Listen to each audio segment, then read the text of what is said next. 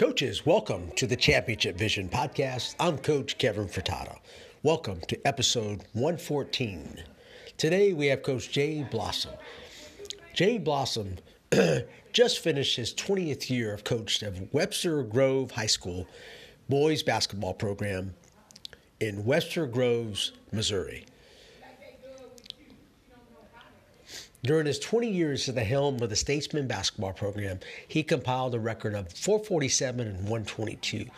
He won 17 consecutive conference championships, recorded 16, 16 consecutive seasons of at least 20 victories, second all time in Missouri history, won eight district championships, appeared in six state quarterfinals, rattled off a state record streak of 83 consecutive conference victories from 2001 to 2013, won 53 consecutive home games from 2003 to 2008, second all time in Missouri history, and won the 2008, 2017, and 2018 Missouri Class 5 state championships.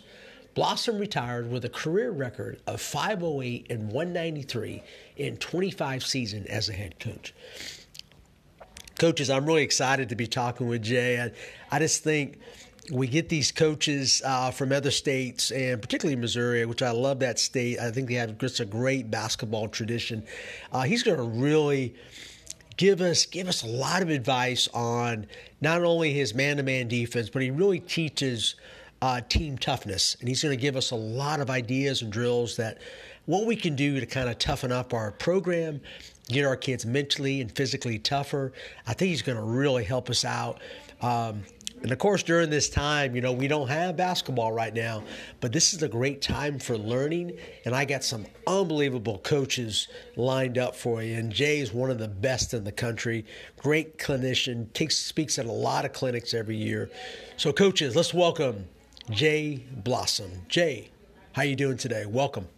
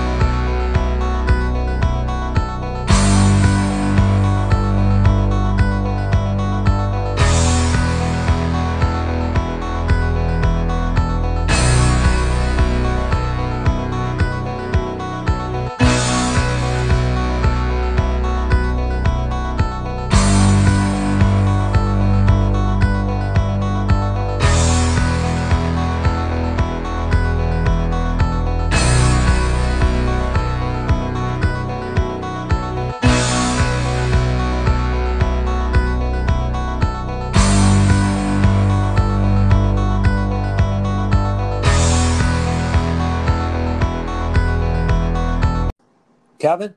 Hey, Coach. How are you? I'm doing great. Can you hear me okay? Yeah, I can hear you. Can you hear me okay?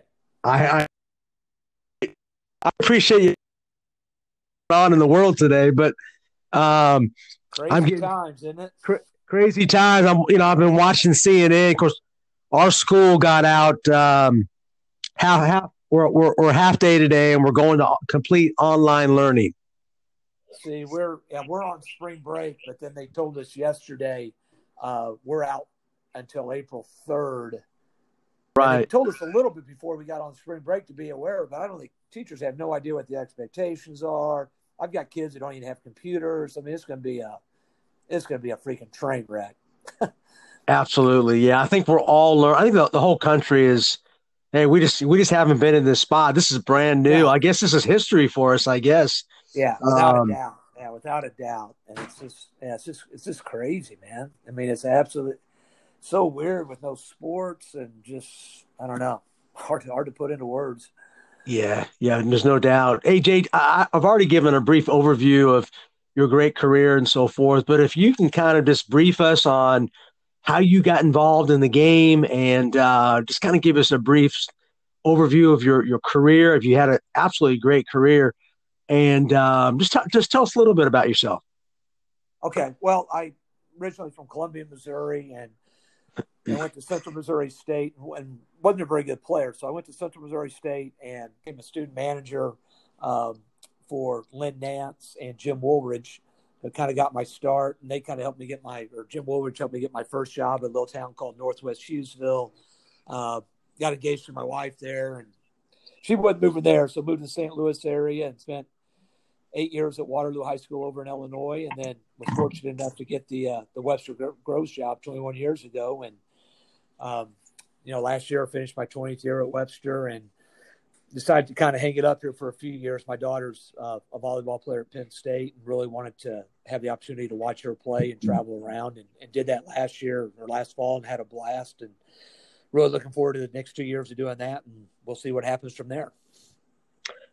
Yeah, I really admire that because we all know coaching's such a grind, and um, I just think that's cool of you to, to really focus on family first. Correct? Yeah, you know what? The first year I tried to do both, and um, it, it, was just hard. And you know, you're, yeah, we, I mean, people know how hard it is coaching basketball and the time commitment stuff, and I didn't feel, you know, I felt like I was cheating my kids a few times, and and also I, I missed some of her games, which I didn't want to do. And um, I said I wanted to try it, and to me, I just I couldn't do both the way I wanted to at the at the highest level. So, uh, fortunately, my assistant Justin Mathis got the job, and you know, I'm, I'm I'm happy where the program's still headed, and and you know, I'm happy I get to see her play. Yeah, but it, I know I know I'm sure the coaching blood's still in there. You're probably coaching uh, you're probably you're you're probably coaching a lot on the sideline. Just you just not probably not being outwardly, I'm sure. But hey, we're all it's in our blood, right? We you know we gotta. It's it's hard to go away from it, but I think it's probably the best thing for your uh, just for your family overall. I'm really impressed with that. Well, thank. I appreciate that. I mean, I it was to be honest, it was an easy decision, and after this first year, it was uh, it was even made easier. I, just, I said I had so much fun doing it. But yeah, I mean, I still watch games thinking as a coach, you know, what teams are doing on ball screens and, and you know, just all those types of things. They stay with you. You're still looking to learn different ideas and stuff. And, you know, who knows what the future holds. Yeah, and I'm sure down the road. I mean, you're uh, you're too good a great a coach and so forth. I've really studied you and so forth. I really like what you're doing. I I'm going to steal a lot of your ideas if that's okay with you. Hey, I stole most of the stuff I had, so you're more than welcome, buddy. well, Coach Rippey was, I tell you, what what a joy to talk to him, and he was, you know, he thought really highly of you and so forth. Um, you know, he, he spoke about. I guess he, I guess you stole a state championship from him, right?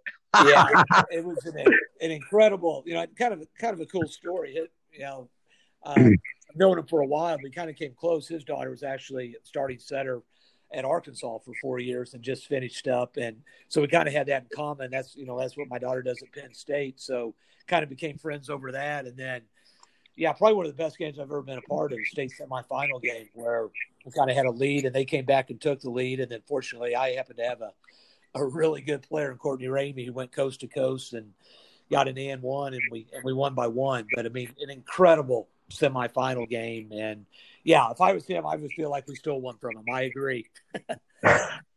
um, and I'm going to ask you later about you know what are some keys. You you've won three state championships and over 500 games. You got to have. I just don't think you go into those state tournaments blind. I think your your your coaches that win state championships always they have great team. They have great players, but there's I think there's a certain format, a certain principles you guys abide by, and maybe you don't change a thing. So but uh, we'll talk about that later. Who are some of your coaching mentors that has had a great impact on you? Because I know there's a lot of great coaches out there. Yeah, I, was fortunate enough. You know, I had my my my first principal at Northwest Hughesville, uh, Warren Ripley, was a longtime coach and kind of took me under my under his wing. You know, because I I basically went in. I thought I knew a lot, and my first year I went four and twenty one. I figured out I did know a lot, and looking back on it, I think that was one of the best things that ever happened to me. Uh, you know, just to show how much, you know, how much further I had to go, how much harder I had to work. Uh, David Fox, longtime coach at uh, Jeff City High School, now has the Show Me Games in Missouri, was really good to me and uh, and still a great friend. And then I, have had some great assistant coaches who have helped me along the way. And, and Chris Neff, who's at Kansas City State High School, just won a um, a national championship with MoKan 17s last year at the Peach Jam, and uh, and Scott Stalkup, who was with me for about 15 of my 20 years at Webster, Uh, you know, just an unbelievable basketball mind. So I've had many, many others, but those are the ones that really stick out that have had a, a huge influence on my coaching career. Yeah, and tell me, you know, give me something because I've had I I know a lot of great coaches, and I've picked one or two things out from them that I use in my program now. What what is something that you picked out, you know, maybe even from a David Fox or or Chris Neff that that you use today as a big part of your program? Well, the, the biggest thing I got from from those guys early on was an emphasis on on pressure man to man defense, and that just kind of became that kind of became my bread and butter of all the teams I've coached. Is you know we're we're going to defend like crazy. We're going to spend you know the beginning of our practice, the first hour or so on defense, our defensive breakdowns and stuff along those lines. So it, it kind of helped me, and and that's one thing I've learned over time. You know, when I first got into coaching, I would go to those clinics and you know everything looks great on paper and everything looks great when they run it five on zero, oh, but finally, you know, and I any young coach I would encourage, you know, less is more and keep it simple, stupid, and, and and, those things. It sounds easy to do, but once you once you commit to that and focus on what you have your philosophy, it makes it a lot easier to become a better coach, in my opinion. Yeah, and I totally agree with that. I think, and I, am probably as guilty as anybody. I like changing defenses and things like that. I, I think sometimes I outsmart myself. I mean, you know, sometimes we, we overthink things. So is that is that a big problem with many coaches? Well, I think so. I mean, it's just and and I'm not saying switching defenses is, is bad because that's caused us problems sometimes in the past. Sure. But, I mean, I just I just became where we were we're pretty simple what we do, but I want to be really really good at it. And you know, we do we do shell drill. I think those state championship years we practiced 77, 78 times uh, both those years. And you know, we did shell drill from day one all the way to the very end. And uh, I think this, that you know, those staple drills have become, you know, who you are as a coach and who you are as a program um, are really, really important. And that's and that's just kind of what I went with. You know, we're going to defend, we're going to rebound, we're going to try to play transition, and you know, we now because of that, we spend a lot of time. We also keep it pretty simple on offense we try to space out and try to play advantage disadvantage, but there's not a whole lot of, tricks to what we're doing offensively. Yeah, and I really want to go into because a lot of the coaches are just like me. Um, you know, trying to pick up one or two things from your total program, whether that's how you define your culture, how do you define your offense and defense.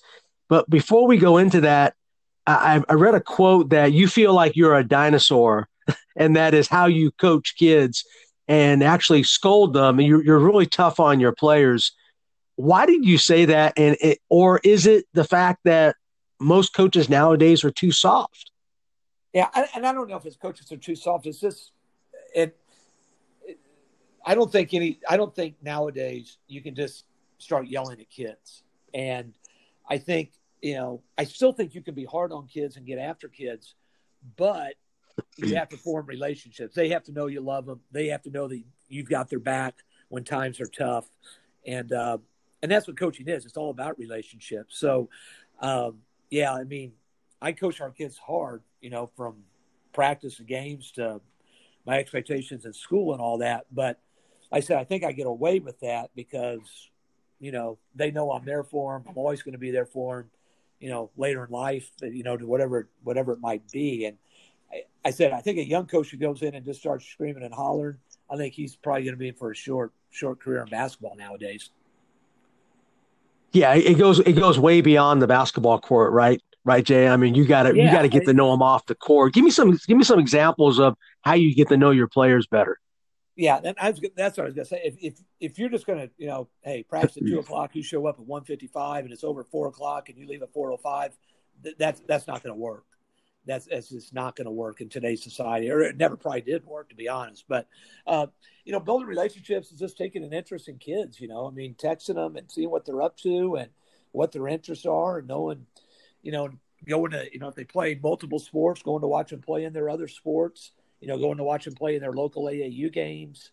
Um, you know, just kind of always being there for them, joking around after practice or or being with them and letting them get shots up while you work them out after practice or before practice, or opening the gym on a Saturday morning when in the summer when nothing else is going on. I mean, you know, just just little things like that to you know kind of start to build your family. Yeah, and it's all about time, right? We all we all have to manage our time, but I think you as a coach, what you're saying is you got to spend time with your guys. Well, in my case, I coach girls, um, and I have a great assistant coach with which helps me too. But it takes up a lot of time, doesn't it? You got to really devote that. Yeah, yeah, it's not. That's what I tell people. It's not how mm-hmm. basketball season's you know three months or four months or whatever. I said now basketball season's almost 365 days a year to be honest. For sure. You know, if you're not doing something, you're still thinking of something. I mean, it's just. It, well, yeah. I mean, coaches know that. It's just it's just the way it is. So yeah, it's it's unbelievably time consuming. You know, not just with your kids, but then you know outside practice planning. I mean, even to my last year, I still spent probably an hour a night just on practice planning, which you know, and even though I even though it ended up being about the same thing all the time, I still you know what I thought we needed a little more emphasis on or a little less or whatever it might have been. Yeah, that's great advice. Don't you feel like that your players will know if you don't come in with an edge and prepared. And I think you're probably one of those that you, you know what I'm gonna I'm gonna be prepared. My team might not my, my team might not play great, but I'm gonna be totally prepared and my players are actually gonna believe in what we're trying to do, correct? Oh yeah, without a doubt. Our guys knew our philosophy. I mean, you know, our practice plan was pretty detailed. You know, I I'd always posted it on the locker room before practice. So they knew they knew what was coming, and they knew we were ready to prepared. I, they knew when they come out of that locker room that you know my assistant coaches are going to greet them and they're going to take them to a basket and we're going to get started on some pre-practice stuff. And it was, you know, it, it was all business and it was time to rock it out. Yeah, and coach, I, I really want to talk about because I really believe in this. You're really big, and I think it's Coach Mike Reinhart. I think you guys started your program on tough teams win, and yeah, I, well, yeah, yeah, I mean, we call it TTW, toughest team wins. Okay. And, uh, and actually, Chris Neff, who's one of my assistants, came up with the idea that I talked about. Um, I guess it was our second year, and that's that's really we talk about that all the time. I mean, and what it all encompasses. I mean, it's everything from you know being first to the floor. Are you going to take a charge? Or you know, if official makes a call, how are you going to react? You know, and we we spent a lot of time on that. Next play, next play, next play, which you know, basketball is not like football where you get a chance to huddle up and compose yourself. I mean, you make a mistake, you better sprint your butt back and, and defend like crazy, or otherwise one mistake leads to two, and it's it's hard to get out of that. And uh, yeah, we we talk about that almost daily. Well, we do talk about it daily with our guys, and and to us, we win a lot of games not maybe because we're better, but just we think we're tougher. And and and and the other thing with that, you've got to, you know, a lot of people their idea of toughness is you know they're going to push somebody or elbow somebody, and and that that's nothing to do with toughness. I mean, that's that's being dirty. And our idea of toughness is, you know, we're gonna, no matter what the situation, we're gonna be ready for it, and we're gonna be prepared for it, and we're gonna fight our way through it. And um, you know, in the end, most of the time, that's going to lead to a good result for us. Yeah, and you and you really have to train that, don't you, Coach? Uh, give me some examples, uh, and I, I totally believe in that because how your team plays through adversity is really a true sign of your team. How do you guys how do you teach that? Do you do you emphasize certain things? Do you put them in disadvantaged situations? How do you all do that? Yeah, well, first off, uh, you know, I think all our my ex players would tell you know tell you that our, our practices are much harder than any game they ever played. We don't take now. I'm not talking like water breaks like old school Bear Bryant stuff. But like I don't have I don't have water break scheduled into practice. They know like if they're in a shell drill and boom, you know, we switch up lines, they know to go get a quick drink, but they better be back in line when they're back up again. So the pace of our practice is incredibly fast. Uh, you know, we go from drill to drill, you know, in seconds, and and they know that. Uh, you know, in practice we don't use out of bounds, so you know, any loose ball, no matter where it is, it's a loose ball. Go get it. Um, you know, I you know I try to be, you know, if I want to call, you know, if I want to call fouls on guys in practice, you know, it's stopping my will to kind of make life tough on them, or I or we won't call anything. So I think that's how you practice prepares your kids for that because it's easy to go to locker room and say, all right, we're you know TTW, here we go, toughest team wins. You know, all that's already been done in practice. That was done from day one you know, and if, and if you don't do it every day, then it's it's not part of your mo. To us, we do it every day. It's part of our mo. Like late in the season, we, you know, this is something I was, I was really good to us. By February, we practice an hour or less sometimes, and it was really hard for me to do it first, but I thought it really paid off for our guys later. But even when we practiced an hour, it wasn't like we went easy. We went as hard as we normally did, if not harder.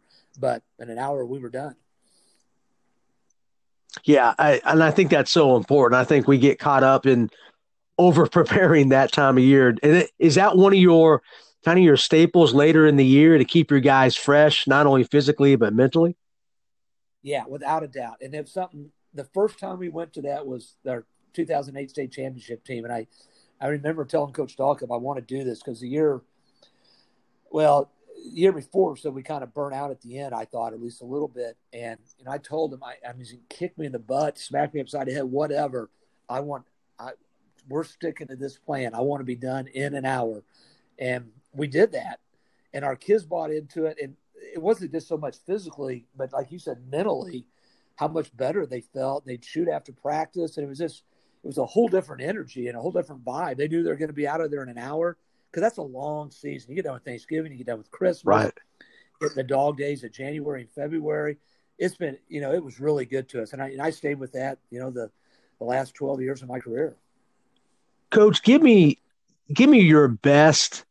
I'm a believer in taking a lot of charges. However, my team last year did not take a lot of charges, and um, give me. And I know I would imagine when you're pressure defense you guys are probably drawing a lot of charges. I would imagine that. I could be wrong, but give me some help on getting my team better at taking charge. Now, I coach girls. It's a little bit different than guys, but um, give me some help and give me some things that you do to kind of improve, you know, just just protecting the paint better.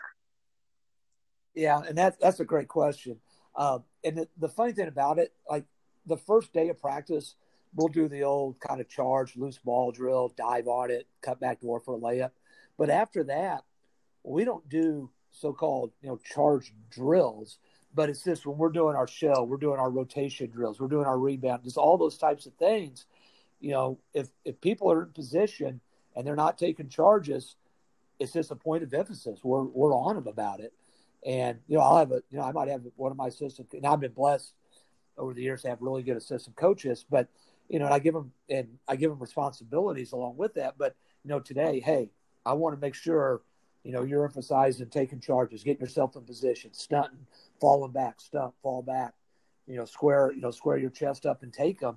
So it's it's not that's kind of a unique thing because most all the other things we do, we drill. That we don't drill specifically, but it's a point of emphasis in everything we do because to us it became it's just such a momentum changing play, you know, that and the way we play it's it's I mean, it charges everything.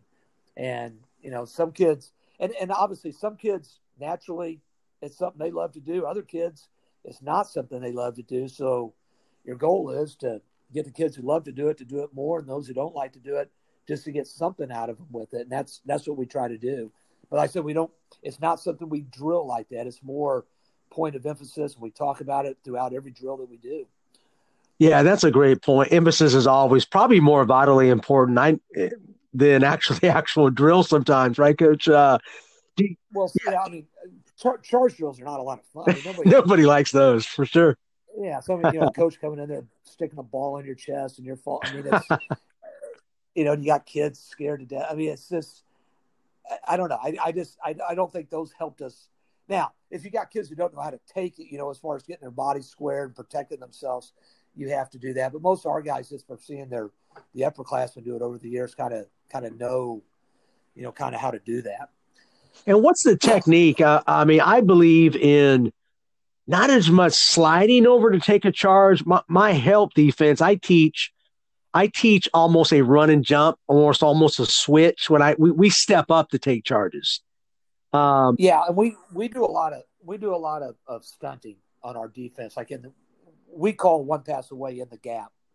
So, you know, we want to talking to the ball, you know, is what we call it. Talk to the ball, talk to the man guarding the ball, and then stunting to try to take that gap where it doesn't look so inviting to a guy, you know, penetrating. Because you know our goal is to cut down on penetration. Yeah, still pressure, but cut down on penetration. Because one of the great ways to break good pressure is to to head downhill and try to attack it. So we try to make those guys in the gap just stunt and stunt. But I think by being active like that with their feet instead of being flat footed, it allows them to get in position and, and chest up and take that charge a lot easier than someone who's flat footed. Or, you know, if you're flat footed, you're a lot, a lot more likely to come over and just foul the person breaching.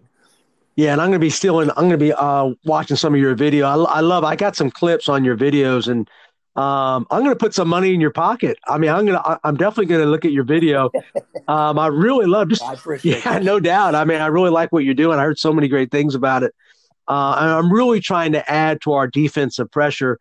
Um, and it looks like just from just watching some clips of it and reading and talking to uh, Coach Rippey and so forth. So it's definitely highly recommended to uh, get some points. But I really want you to kind of sell your defense here to our listeners.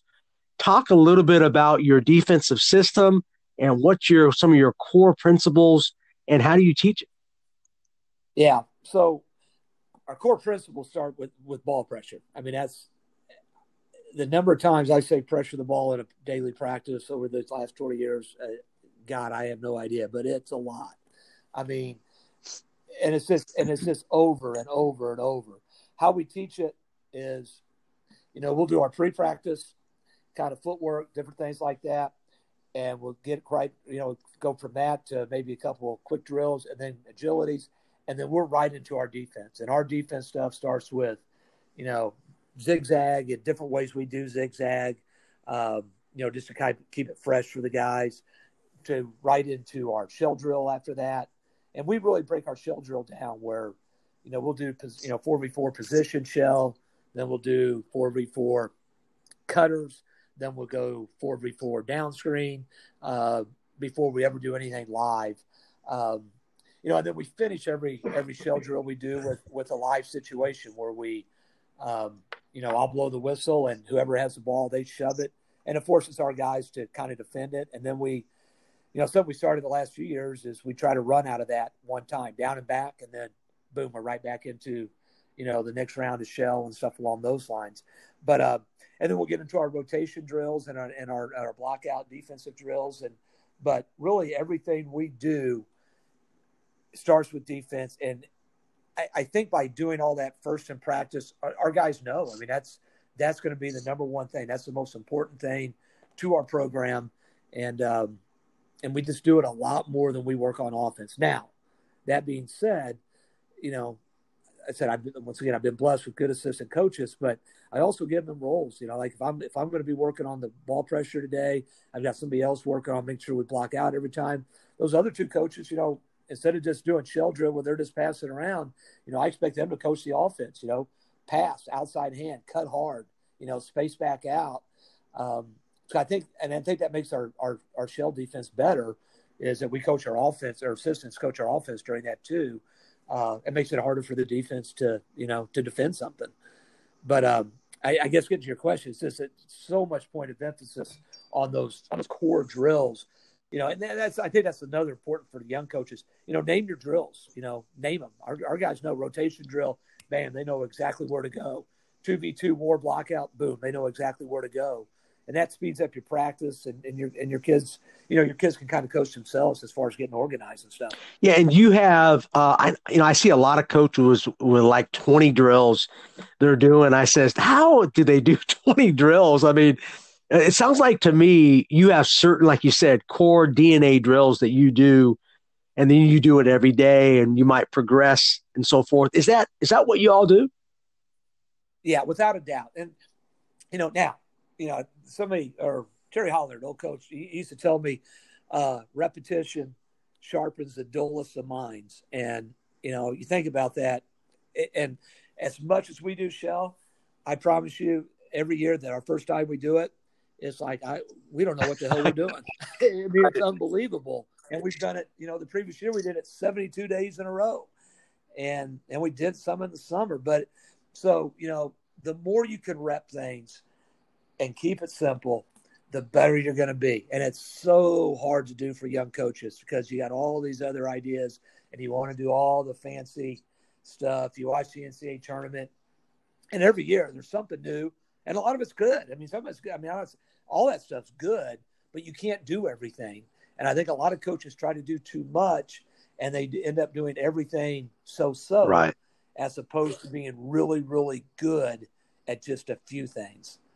And it's a lot easier said than done. Because my first few years, I said I would go to clinics, and everything looked really, really good to me. You know, and then you know the clinic, you know, some guy who won two or three games in the NCAA tournament, and you're fired up about it. You just you have to establish your own philosophy and believe in it.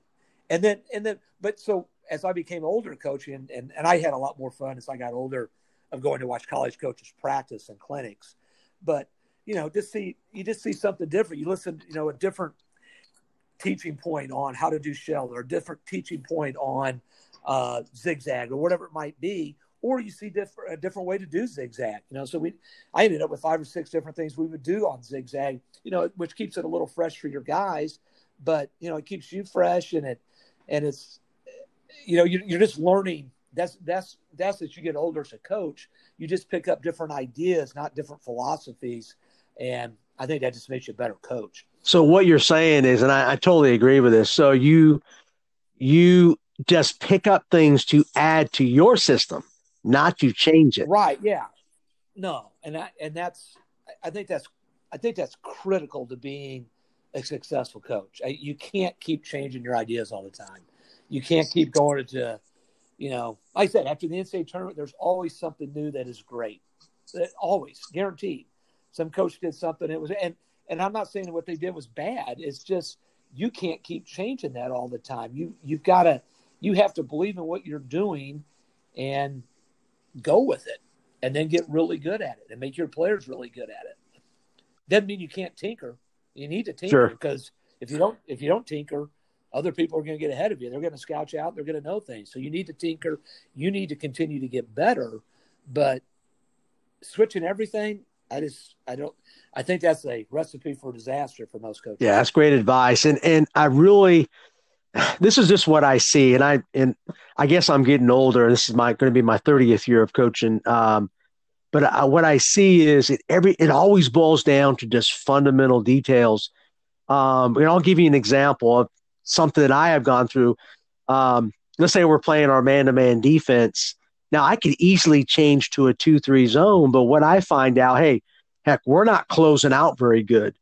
So we we really emphasize just the closing out the technique and, and getting the high hands and so forth. And a lot of times we try to make changes to our defense, try almost changing defense instead of making adjustments and improving your defense that you have. Do you sense that a lot with coaches?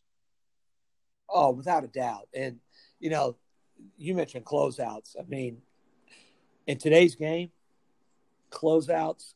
I mean, I think we probably did two, sometimes three closeout drills every day. I mean, that's, I mean, that's basketball now. I mean, you know, and, that's what we try to do offensively. We try to, you know, just kind of advantage, disadvantage stuff.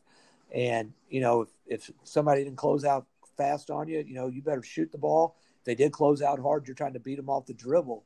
And closeouts are one of the hardest things to do. I mean, it's, I, you know, and that's just something that I don't know why I got on this, but I, I just think that's something you really got to you've got to do a lot with your kids and and teach them how to be successful and how to be good at closeouts. And if you don't do that, no matter what you teach, you're in trouble. Yeah, and I, and I actually stole some a couple of your closeout drills that I saw. I really like that. Um, t- talk about a great closeout drill that you guys do, and I love just the organization of the drill. You guys are getting a lot of good movements, intense. Uh, give me a couple of your good closeout drills for the coaches here. Yeah, one I like is just uh, we'll have three guys, three guys out, uh, one at the top of the key, two on the wings, and then we'll just have a line behind uh, at the uh, at the baseline, and first guy will throw out the ball and close out on the on the guy on the wing. They'll swing the ball. That guy will swing the ball up top. Next guy will close out on him. The first guy will jump into the gap and then they'll swing it to the third guy, and the third guy will close out, and the guy on the catch can attack, and then the other two need to be in position, and we'll just kind of go three v three live from there, um, which is really good.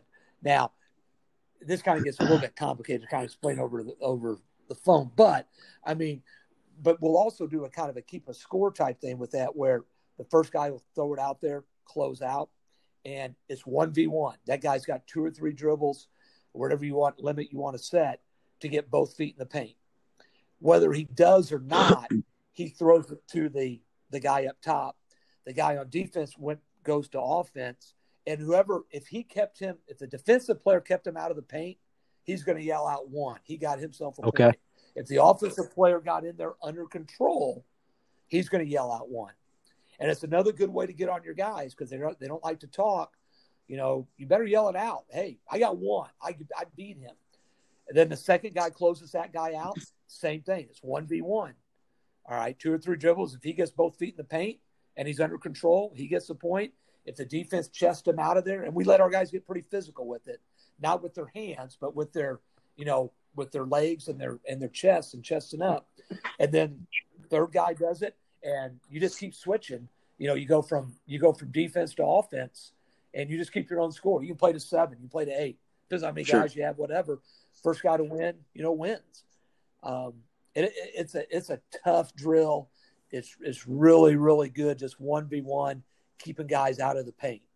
Um, you know, and I, I, like it a lot. Um, we do that. We do. What do y'all call that, Coach? What, what's uh, the name of that drill? Uh, three v three no paint. Um, you know, other one uh, I like to do. We do two v two skipper closeouts where uh, guys are on the uh, in the corner, one on all, both corners, one on offense, and then the two defenders are under the basket, and defense throws it to offense, close out. The second defender, we call we call the um, uh, the uh, midline, we call it the equator. So they need both feet on on ball okay. side of the equator. Offense just kind of skips it back and forth, and those two defenders, you know, the next guy, the guy who's on the equator, sprints uh, when the ball leaves that guy's fingertips. He sprints to close out his man. The the uh, man guarding the ball sprints to the ball side equator, and we talk a lot about that. Don't don't stand up. You're in stance. That guy passes it. Your first steps, you know, you're sprinting to the basket. What's what's going to happen there, I don't know, but you've got to get ball side, and we'll let him just pass it back and forth, you know. And then when the coach blows the whistle, it's live, and we play two v two. If they score, they stay on offense. Defense has got to stay on D. D gets to stop. They go to offense. Uh, two v two skipper closeouts. It's it's it's a good drill. It's hard. It teaches your guys to sprint to help. It teaches them to have active hands. Uh, and then it's a long closeout on that skipper pass where, you know, that's those are tough closeouts, long closeouts. They don't and the offense, if they don't close out hard, you know, you better shoot the basketball. All right. If you're going to play for us, you got to be able to shoot it some. And if they're not going to close out hard, you better be in rhythm with the jumper. And you know, it's it's it's a really good drill for us. Two v two skipper yeah. closeouts. Hey, and that's what I want from you, Coach. I, I want your best drills. It really sounds like because um, that's what I really try to get from all the great coaches. Like, what is, and there's a lot of drills out there, but one or two drills or one drill that you really believe in. And I love that. I, I tell you what I love about your drills. It, they're not drills, they're game like actions. I mean, offense, defense, right? Yeah. I mean, that's, that's one thing. I, your, hmm. your drills have to be competitive. If you want to be successful, it has to be competitive and every drill we do is competitive. There's not one thing we do that's not competitive, and you have to do that. And you know when I when I Hudl is the preferred video and analytics platform for over 6 million users and 150,000 teams worldwide. Hudl offers a complete performance platform, including the most powerful and flexible tools for video analysis with online tools, mobile and desktop apps, smart cameras, analysts, and more. For more information on Hudl, check out hudl.com or at Hudl on Twitter and Instagram. When and early on, you know, we used to always run the losers. And what I found is we really got it going and we emphasized it, emphasized it. I didn't have to do that anymore. Our guys were pissed off if they got beat. And you didn't have to run them. They were already mad enough. It, making them run for punishment wasn't sure. You didn't need to. I mean, and that and that's when you know, that's when you know that what you're trying to establish has been established, and your guys are bought in because they're competing like crazy in everything you do, and that's and that's that makes for that makes for really healthy basketball practices and makes for a really good basketball team. Do you sense that that that's kind of a key to a successful program? Because I don't think that happens in every program. I think if you have 15 competitors in your program and you're, you're going to have great practices, is that underemphasized these days from what you see, or is that something that a coach just has to take hold of, right? And you got to get it done. Yeah, I mean, to me, it's just, it's critical. I mean, I, we our guys didn't have any choice. I mean, that's the one thing when you get guys who are competitive and they buy in. If you have if you have some guys who aren't, they are going to hate life because if you want to go over and pick up a ball and the next thing you know, some guy's diving on the floor knocking you on your butt. That ain't fun. Yeah. and they, they, they either have to adapt to how you're going to play or, or they're not going to make it. And once you kind of get your culture established, that's just the way you do things. You don't have a choice. I mean, you really do not have a choice. You know, you're, you better get on the floor or, you know, I tell our guys, you get hurt when you don't play hard. Right. That's when you get hurt. When you hey, I'm not, I'm going to go easy there. I'm not going to get hurt. Now that's when you do get hurt. And our guys, not to be dirty, they're not dirty, but they're going to dive. They're going to, they're going to block you out hard every time. You know, th- those types of things that are, you know, that are kind of our staple that it, at least it forces kids who aren't like that. It forces them to be like that if they want to make it. Yeah, absolutely. That's part of your culture, right? I mean, is that, is that, those are key staples of your culture, correct? Um, yeah, exactly. Yeah, and that's and that's who you are. That's that's what that's what your program is, and that's and then the, and the kids either adapt to that or or they don't. right, it. and that's taken. And most kids adapt. Most kids most kids want to be Coach Harden. They sure. see others doing it. It's just kind of it's kind of natural. They do it. And that's don't you? I know it sounds kind of crazy. Isn't that the fun part of competing? I mean, everybody talks about fun and you know we're going to turn the music on, which which I think is good the fun part, man, is competing and getting better, right? Oh, without a doubt. But that's that's the whole idea. The comp, the, the thrill of the competition.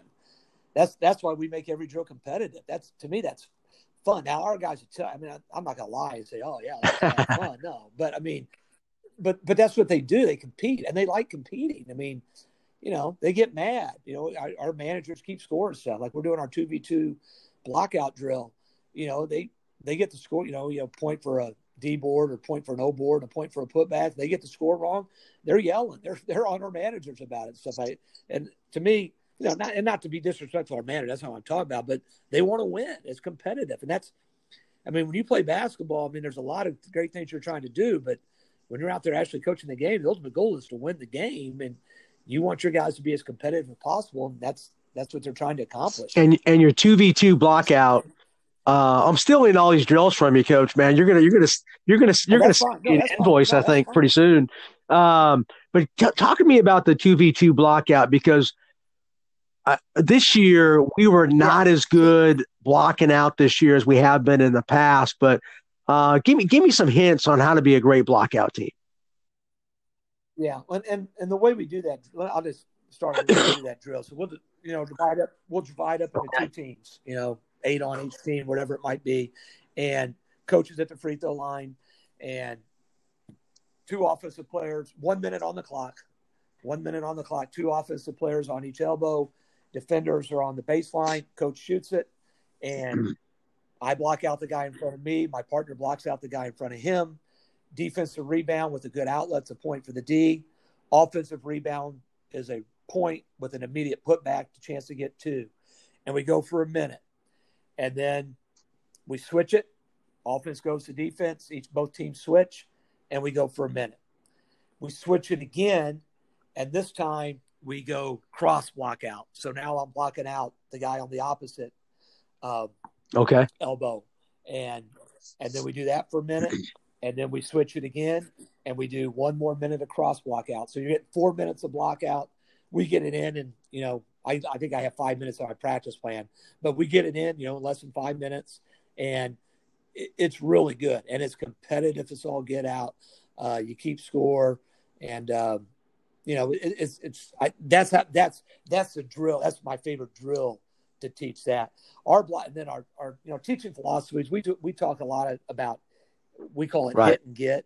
So not the not the idea necessarily where you run out there and you stick your booty into them and stuff, but we tell our guys if you can just get your elbow and not dirty, just keep it into your body. But if you can hit them, and now they're behind you, wherever that ball goes, you're in front of that guy. You should be able to go get it. You've got the advantage to get it.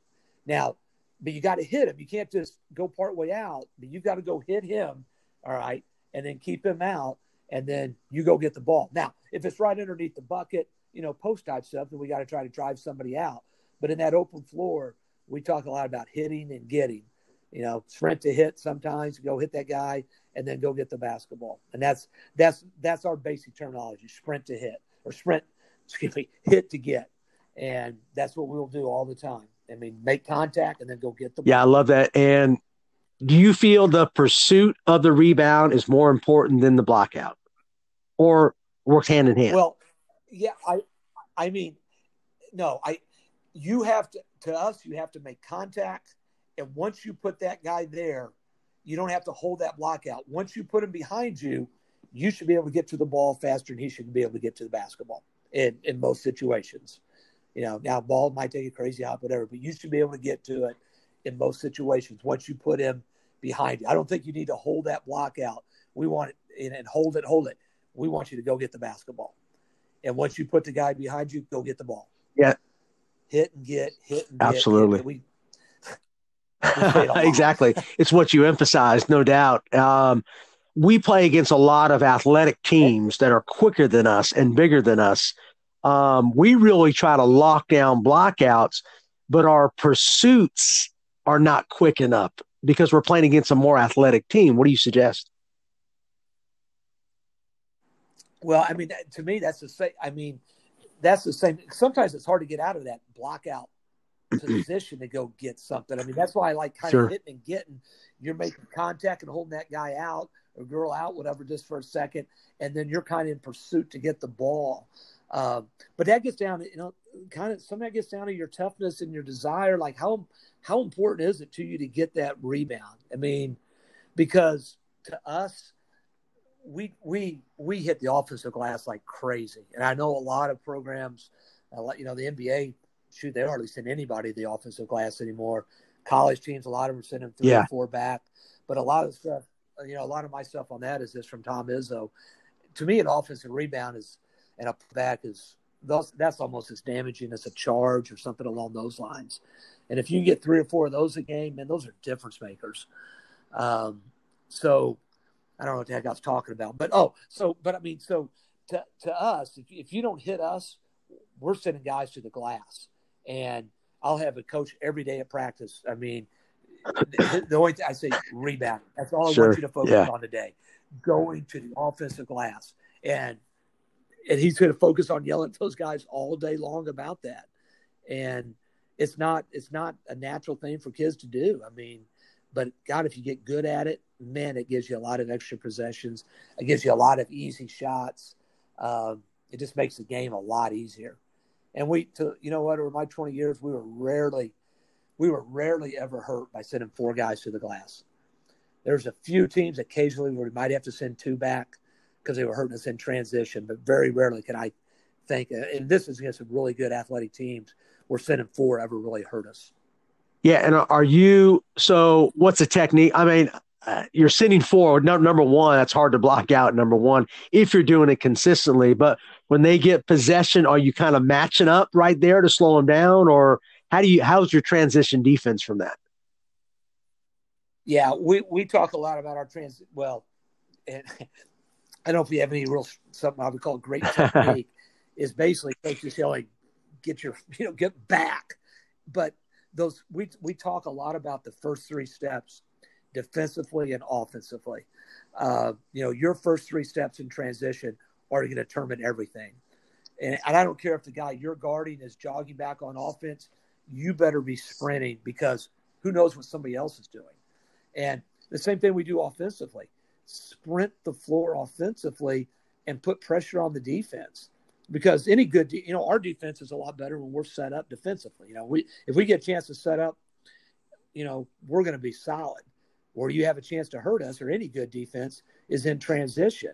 So what we try to do is this: we talk about your first three steps. You have to sprint because if you get back, and I'll take my chances in the half court. If we can stop you in transition and make you face our half mm-hmm. court defense, which we work on for over an hour every single day, I like my chances. You know, and and so we a lot of it we just talk those first three steps, sprint back. And it's the same thing we say on offense. Your first three steps need to be a sprint. It doesn't matter if you think you're going to be open or not. Even if you think you're not going to be open, you're sprinting for your teammate. You know, you sprinting might get you, it might not get you the shot, but it's going to get your teammate the shot. Same thing on transition defense. You know, it might not be your man in scoring, but you sprinting back is going to prevent somebody else's man from scoring. That's that's why it's a team game. Yeah, that's part of your toughness, right? I mean, sprinting. I mean, some kids think they're oh. sprinting, coach, but it's not even close until they see it on tape how bad it is.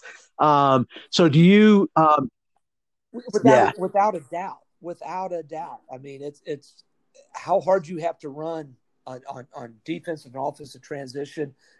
Kids have no idea.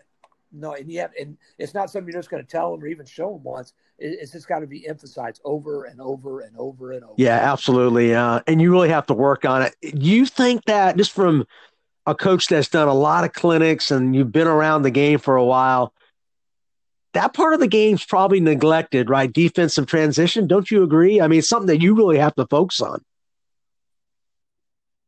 Yeah, I think so. I mean, the thing, uh, like the thing, the thing I've noticed a lot lately is is, is a lot of and, and, great coaches and great teams just aren't sending that many to the to the offensive glass anymore. So they're, you know, and I I, I assume part of that's because they think their defense is so good that they're you know, they think if they can get their defense set up, it's going to be hard for you to score on them, so they don't even risk it.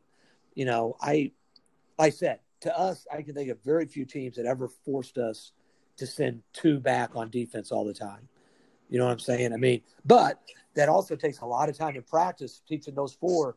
Even though you're going to the glass hard, you better be. That doesn't mean you're not sprinting back on defense because you are, or you're or you're going to be sitting by me. Um, so I mean, it's I I I, yeah, I, I don't think it's emphasized enough, uh, and I think some coaches have kind of just quit on it because they I, I, shouldn't say quit on. I think they've determined that by giving up, you know, even though they're not going to get some easy offensive putbacks, possibly, they're the other team is going to have to face their defense with five guys set every single time, and they and they like their chances doing that. I like my chances of that too, but I also think we can hit the gra- excuse me the glass super hard and still get back and make you face our five guys. Yeah, it does, and that's probably that why sense. you won three state championships. Because I, I, went to the, uh, I think I think offensive rebounding, the putbacks are the difference. I watched all seven divisions of our state championships this year, and not a single team shot the ball well, coach. Not a single team, girls and boys. So offensive rebounding is key, man. That's second, third shots. To me, that's number one. oh yeah, yeah, those are they're they're backbreakers. The other coach is pissed off at his guys when that happens. It, yeah, it, those those are those are momentum changing plays. And when you get in state play where you know you assume that the scores are going to be closer and stuff like that, man, possessions where you get offensive putbacks, they make a difference. Possessions where you get two or three, you know, possessions at a time, they make a difference. And little things you know, at the at that top level, those little things are what's going to win. Yeah, I totally agree. And and the girls level, coach, the average girls team is well, uh, the good ones are probably thirty five, maybe forty percent at best from the field. There's a lot of missed shots. so I mean, offensive rebound. You want all, yeah. all your good girls coaches, man. They're you got to crash the boards, and I know really good ones that send five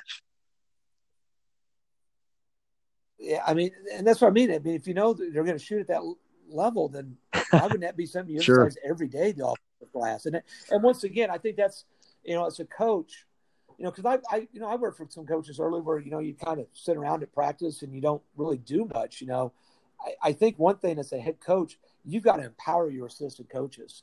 You've got to make them a part of you know where they they care as much as you do. I mean, they they love the program, they love the kids, and they feel like they're playing a role that they're doing a lot of stuff. And you've got to you've got to delegate and you got to trust them. I mean, and as I got older, you know, I you know, I almost became a little bit more like a football coach where, you know, I had some, I had a coach who did all of our inbound plays, you know, and, and I let him go with it. And I had a coach who you know, did a lot of our offensive stuff and I let him go with it. Uh, I had a coach who did a lot of our scouting, let him go with it. And when you do that, it, it makes them it become better coaches. It makes your staff stronger. It makes your staff care more. And, you know, and then when you do drills, you know, like some guy's going to work on offensive rebound while the other guy's working on D. Your kids are getting coached up at a much higher level and they're hearing more voices, which I think is good because I know a lot of coaches like they're working on shell drill and there's no offensive instruction at all during that. Well, to me, that's a waste of, you know, 12 minutes or 14 minutes, whatever it is you're doing it, you know, because you had, you you had 12 minutes where you might have got better at shell, but you also had 12 minutes there where you should have got better offensively too which is going to make you better offensively, and it's also going to make your defense better because the offense is better. So that I don't know, this kind of just something I really believe in for young coaches is get people if they understand the game is great. If they don't, teach them, and then get uh, in, you know entitled and a part of the program, and that's going to make you better. It's going to make your team better. Yeah, and I, I love how because Coach Rippey was saying the same thing. Is that he actually has his son, I think, coaching with him now. Um, and he gives his son so much responsibility. It's actually helped him out that he doesn't have to speak as much and he's getting more done. Oh, without a doubt. Without a doubt. Yeah, you don't yeah, you don't have yeah, other coaches cover it and and your players, you know, believe in those other coaches because they know they have power. They're not just some lowly assistant there gets to speak. They, you know, that's why I tell our guys, you know, when the freshman year on, any of these guys coaching, you get a chance, you better accept it because that's they're they're all coaches. I, I don't consider myself the varsity head coach. I mean, we're all we're all the same goal. The freshman coach, you know, the freshman J or freshman assistant coach up to me, the, the goal is the same. You know, is that to make each and every kid better, and then to hopefully have a championship program when those guys are all done. Yeah, you said a lot right there, coach, because uh, from what I noticed with the state championship teams, now here in Georgia, there's a lot of good talent out here. Um, they're loaded with really good assistants. I mean, the girls' team, Buford, that I know the head coach, he's got two college coaches that are retired on his staff. He's not stupid. No, um, he can get so much done. I mean, don't don't you believe in that? Oh, without a doubt. And and when you're young, sometimes when you're a young coach, sometimes it's hard to do because you know, you think somebody's coming in the gym and the assistant coach is doing more coaching than you are at that time, or and you're worried about, you know, you're the head coach and egos and stuff like that.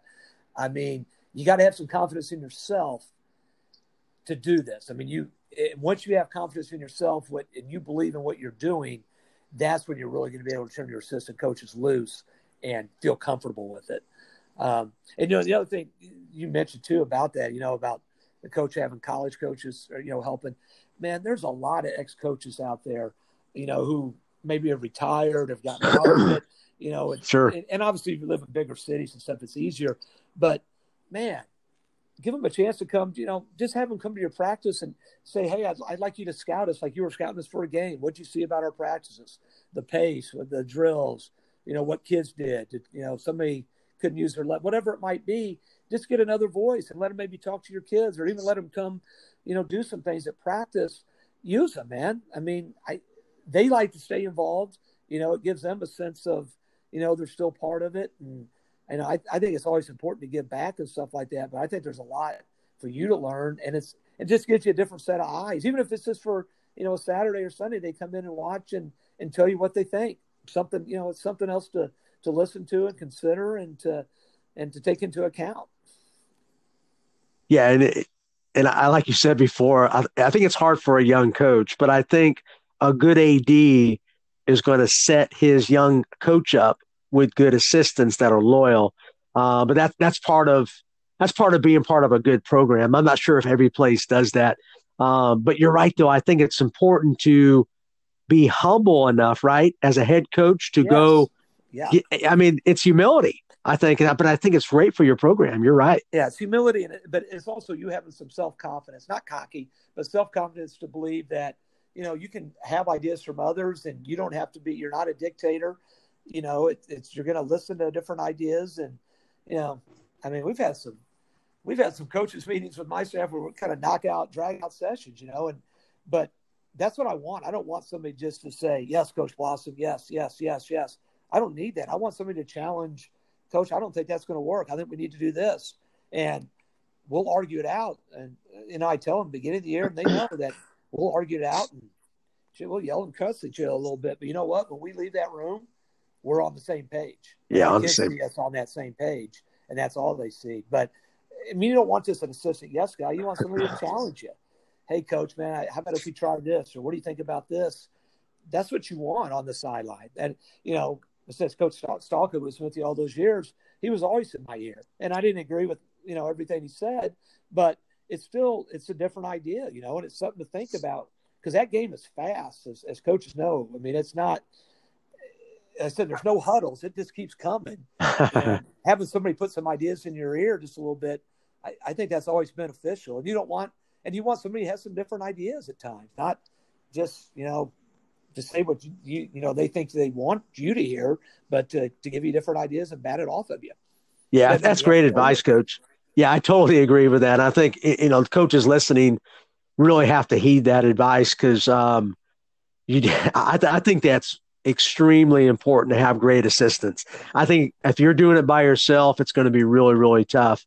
Um, coach, you seem like a great practice coach. Um, and I, I love your intensity just by seeing some practice videos. I love coaches. I really believe that intensity is so important for coaches and everybody has different levels of intensity but if you're not passionate and intense you're not going to get your point across right so talk a little bit about your your intensity and how that can transform to a good really good practice yeah i mean to me it's everything i mean that's just I, I can't think of a day where i didn't have energy at practice even and and all coaches i mean you know you have a bad day in the classroom whatever but you you've got when it comes to practice, you have to give your hour and a half, two hours, whatever it is. You've got to brain it. You know, we, you know, you see all those things where you know the guys who can't have a bad practice or the head coach and the point guard or you know your best defender, whatever it might be. But you set the tone for everybody, and you know if, you're if you don't have that energy and excitement and and all that for every day, then you can't expect your your players to have that.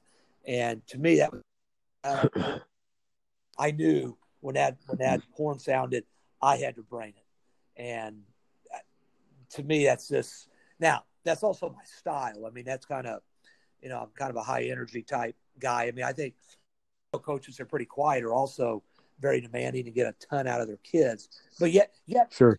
Well, mean, you have you have to coach to your style of person. If you're not a yeller, just start yelling and screaming. Be who be who you are you can be successful. Be who you are, but be consistent in who you are, and that's that's what I try to do every day. And coach, give me give me a breakdown. So how does how does Coach Jay Blossom run a practice? I know you can't go in detail on everything, but give me kind of a breakdown and give me you already gave me some great drills already, but give me kind of a breakdown of some key drills and or how you formulate your practice. Yeah, so we get we well we used to get out of school at, at 2.35 so right at 2.35 i would put 15 minutes on the clock which means our guys didn't have a whole lot of time but when they came out of um,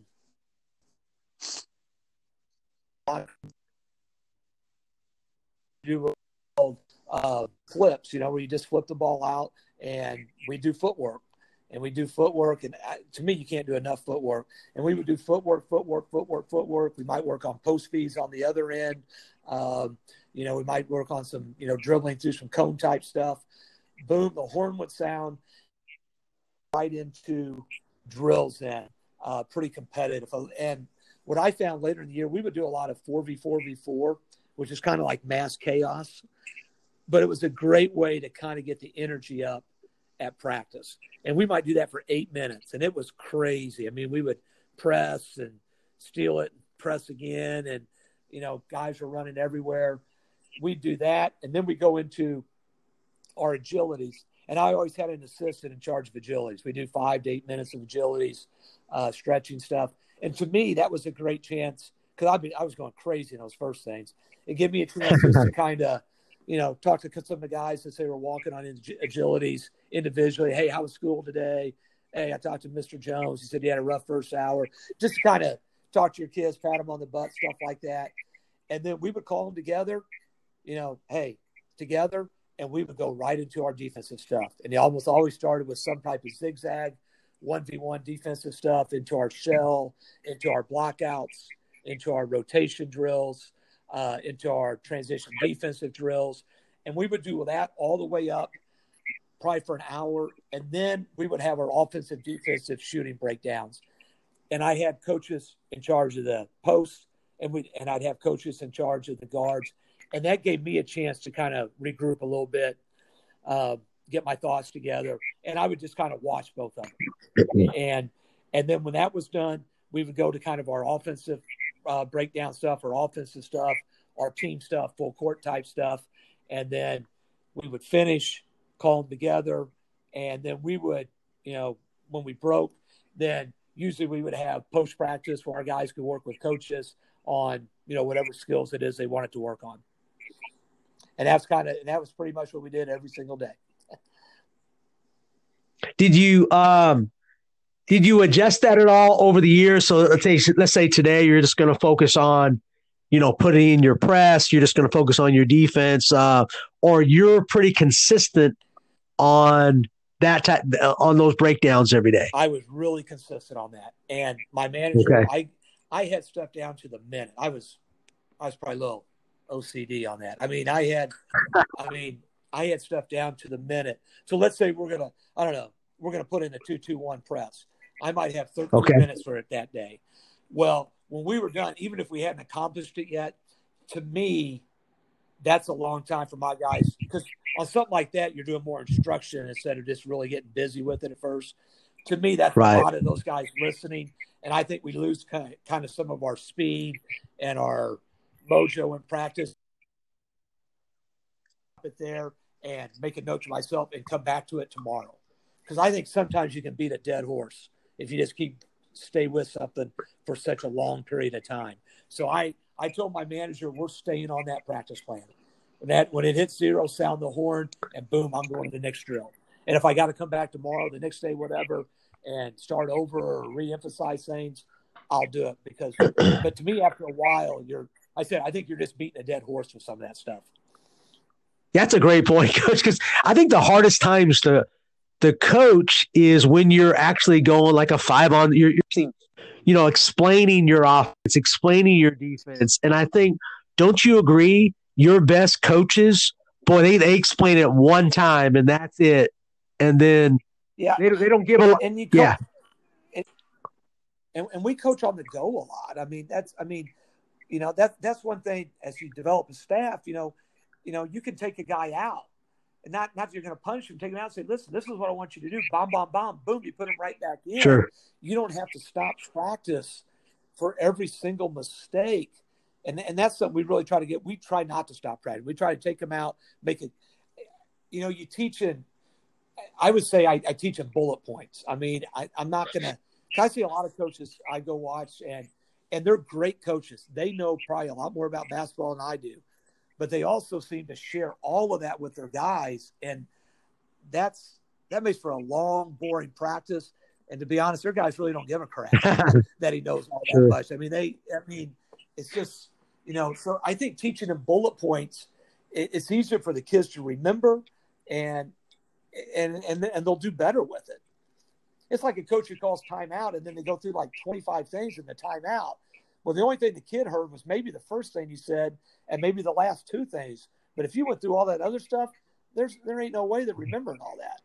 So you better teach them bullet points and emphasize what's important to you, and that's it. That's a great point. I had one coach tell me one time, he says, Coach, teach your kids like it's Twitter, just quick, sharp, and not like paragraphs. And I said, Well, that's interesting. That makes a lot of sense. So, I mean, kids are basically living off tweets. Yeah, I, I totally agree with that. I mean, that's how they learn. yeah. I mean, that's how they learn.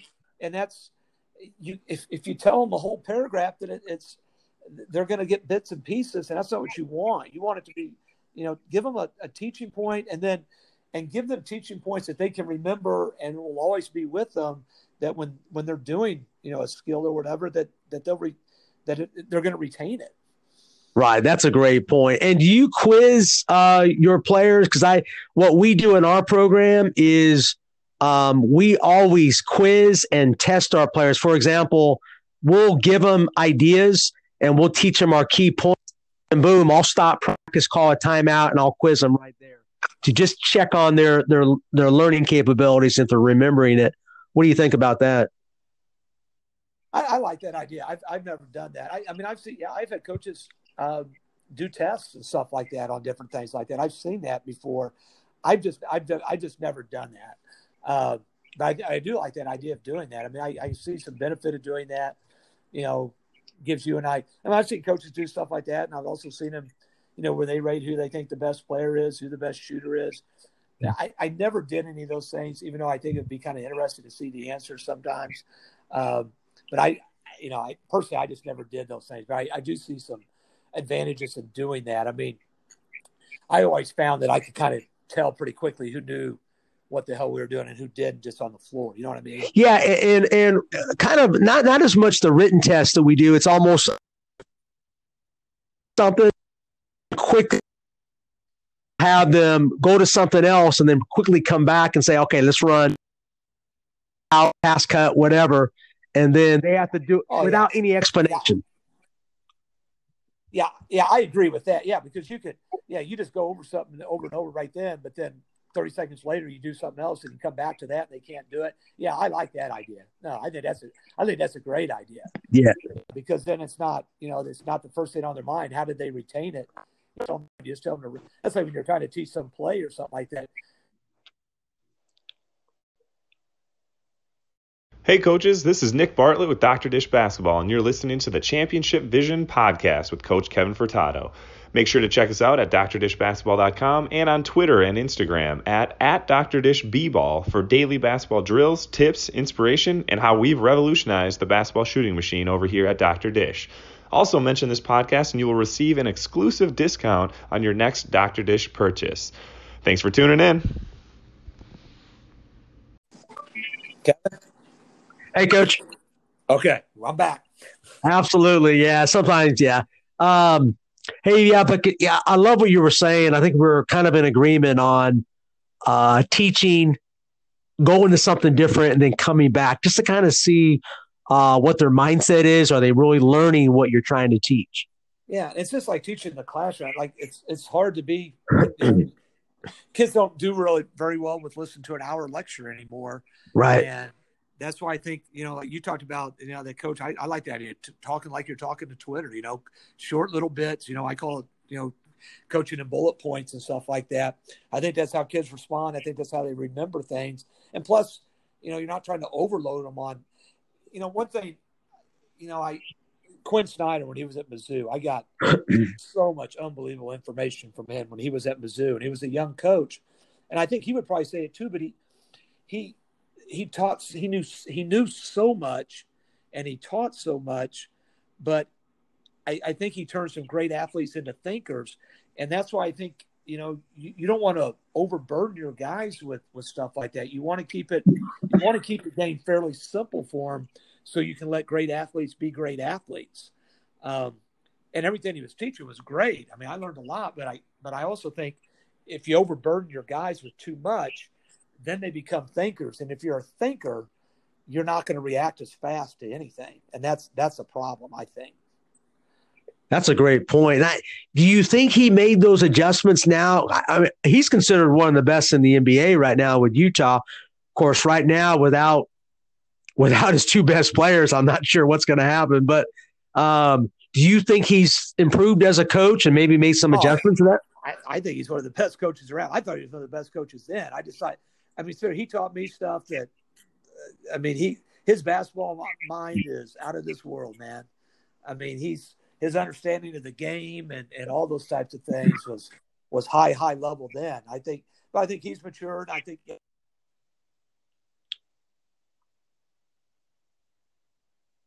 Hey, coach. I think he's yeah. doing one of the best jobs in the NBA, um, without a doubt. So you know, I, I couldn't be happier for him.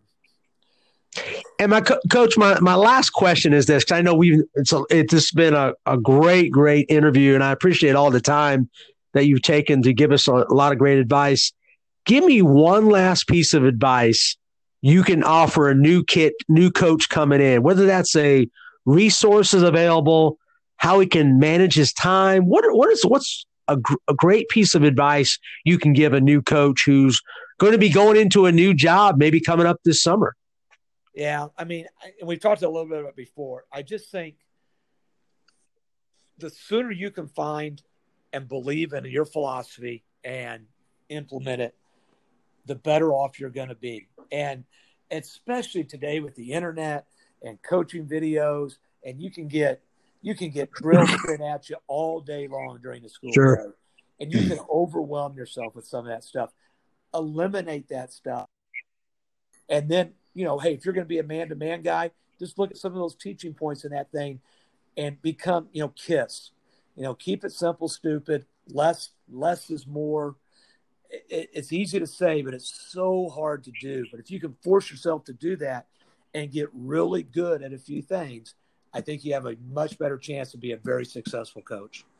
And I, I to me, that's that's critical because you can't do everything. And when you start to do that, you start to be just average or below average at everything, and that gets you beat. Uh, that would be my my number one thing. And then also, I think you know we talked about use resources. You know, ask questions, ask ex coaches, you know, get people on your side that you trust that can mentor you and, and help you. Because there's a lot of ex coaches out there who, who want to help out and want to stay involved and, and would love to help you. Yeah, and well, of course, I'm, I'm hoping they listen to my podcast because I got great coaches like yourself on for free. Um, and coaches, matter of fact, I know for you, if a coach called you that listened to the podcast, you would probably sit down with it for with an hour with them and probably help them out. You got to find really good coaches that have done it, right? Yeah, and yeah, and I mean, once you're a coach, you're a coach, man. You're you're still mm-hmm. thinking you're thinking ball a lot. Even though I've been out of it this year, I think about basketball every single day. Yeah, there's coaches out there. They'll share things with you. They'll give you ideas. They'll tell you what they think. Doesn't mean you have to use it all. I mean, you might not even like any of it. It'll. You might talk to a coach and think, you know what, I thought that was all crap. But you know, hell, that reinforces what you believe in your own program. So I mean, I just think things like that are, um, yeah, coaches like that are, are invaluable to you. Take advantage of it. I mean, you'll learn some things. Maybe you learn some things that you think you're doing way better than what you were doing them than others. I mean, I, uh, I don't know. I, I think I, I think people don't. You know, I think coaches don't take advantage of that. And some of it, I think, is fear and intimidation that, you know, that person is more experienced and they're going to look like they're an inferior coach because of doing that. You got to have self confidence. You got to believe in yourself. You know, you got the job because you're good. You know, but now you you don't want to stay the same. You want to continue to grow as a coach. Even the great coaches continue to grow every every single day, every single year uh, that they coach. Yeah, that, that's awesome advice. I think you said it. You have to believe in yourself, um, and sometimes believing in yourself is you have to go outside your comfort zone um, and learn. I mean, you got you got to get better. Coach. Thank you so much. I mean, if somebody wanted to contact you, I I'll have your email, I'll have your Twitter account uh, online on for for the podcast. But what's the best way to reach you? Yeah, you can call me on the phone too. I, I, I that's not a problem. My cell number is 314 477 8221. And they can call me anytime. I, I said, I love talking hoops and I, you know, I can send you drills and I can talk to you about stuff or whatever it might be uh, said I love helping out coaches, and I had a lot of people. I was fortunate to have a lot of people help me when I was young, and even as I got older. So, um, anybody wants advice, help, or whatever, I'm I'm here for them. Coach, thank you so much, man. You're really truly a treasure to uh, to us coaches, and you're. I appreciate you sharing the game. I think you got 500 more wins in you. Well, we'll see. Coach, thank you so much. I appreciate it and uh, wish you the best and uh, stay healthy out there in Missouri. All right. Thanks, Kevin. Good luck to you guys here in the future. Stuff right. like that. Appreciate you having me on. Right. Thanks, Jay. You bet. Take care, man. bye. Bye.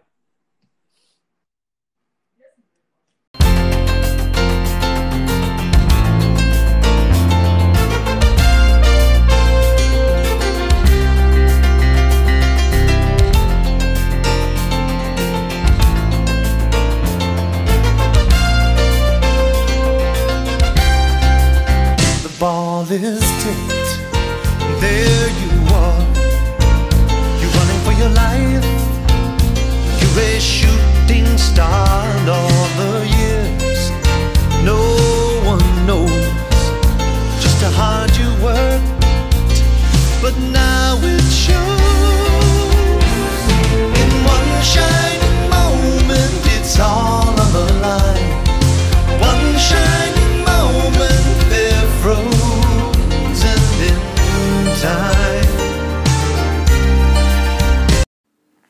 Hey, Coach, this is Brad Shutter calling from Plymouth, Wisconsin. I um, want to thank you for doing the podcast. I've learned a lot from it. Um, I am an elementary ed teacher and a girls basketball coach. So we have a lot in common. I like the fact that you um, do a mix of both the ed teachers and the coaches as well. Um, keep up the great work, um, and once again, appreciate um, all you do to grow the game. Thanks.